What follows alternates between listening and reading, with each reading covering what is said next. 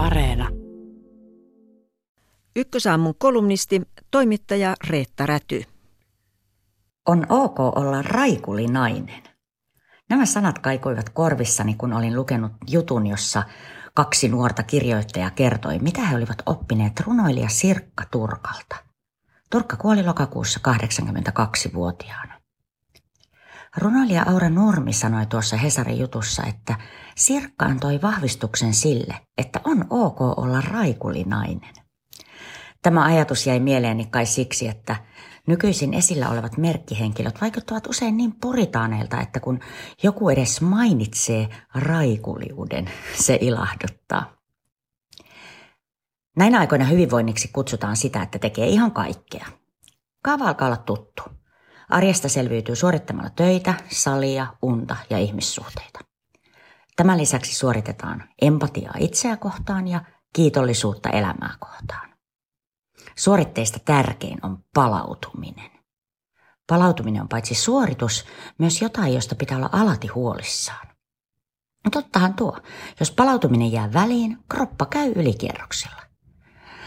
Silti kyllä mietityttää, millä kierroksilla käy kroppa, jolta kielletään kaikki kiva, kahvi, viini, loikoilu, yökukkuminen. Ja tämä aika täytetään huolella siitä, että joko nyt voimat loppuvat. Ja sitten kuitenkin tunnollisesta suorittamisesta huolimatta uupumus iskee yhä useampaan. Tämä maailman tuulahdus jotain ihan muuta. On ok olla raikuli. Suorittamista ihaillaan ja kauhistellaan yhtä aikaa. Mediassa esitellään voittajatunti, kadehdittava superopiskelija, työhönsä uponneet Lontoon uratykit. Samaan aikaan päivitellään opettajien uupumista ja oppilaiden kovia paineita. Sitten tarjotaankin jo ratkaisut. Riität sellaisena kuin olet. Ja mitä jos kuitenkin innostuisit juoksemisesta? Pääministerikin on siihen ihan koukussa. Tämmöinen kokonaisuus on tosi ristiriitainen. Se on vaativa ja nakertaa helposti omaa tapaa olla. Pitäisikö tässä kuitenkin elää jotenkin toisin? Itse ymmärrän hirveän hyvin myös suorittajia. Meitä aika paljon, eikä kaikessa suorittamisessa ole kyse läpimädistä arvoista. Nyt seuraa hieman keittiöpsykologiaa. Havainnot ovat peräisin omasta elämästä. Usein suorittaminen liittyy yritykseen kontrolloida erilaisia vaateita ja ympäristön epävarmuutta. Tydyylistä, räsymäton väreissä hehkuva kalenteri tai todistuksen kymppirivi saattavat tuoda tunteen kontrollista tai ainakin aikaansaamisesta. Jos ei ole tyytyväinen itsensä, voi olla edes vähän tyytyväinen siihen, mitä tekee. Sillä tätähän meillä arvostetaan. Hanke etenee, kehitys kehittyy, ohjausryhmän toimet on määritelty, projektoitu ja lopulta sitten myös suoritettu. Kokonaan toinen asia on, onko tämä ihailtavaa, tavoiteltavaa tai viekö tämä jotain olennaista maailmassa eteenpäin. Minun iässäni 47-vuotiaana suorittamisesta puhutaan usein toipujan roolissa. Meni kauan parantua. Olen yrittänyt opetella irti. Alan olla parempi. Tähän tapaan. Kyse ei ole mistään downshiftaamisesta, vaan sen tajuamisesta, että mikään määrä suorittamista ei johda siihen, että kaikki valmistuisi.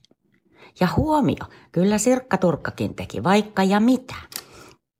Kuukausiliitteen jutussa kerrotaan, että hän oli taitava ratsastaja ja raviohjastaja, erinomainen keilaaja, väsymätön puunhakkaaja, sitkeä patikoja ja ansioitunut karaoke-laulaja.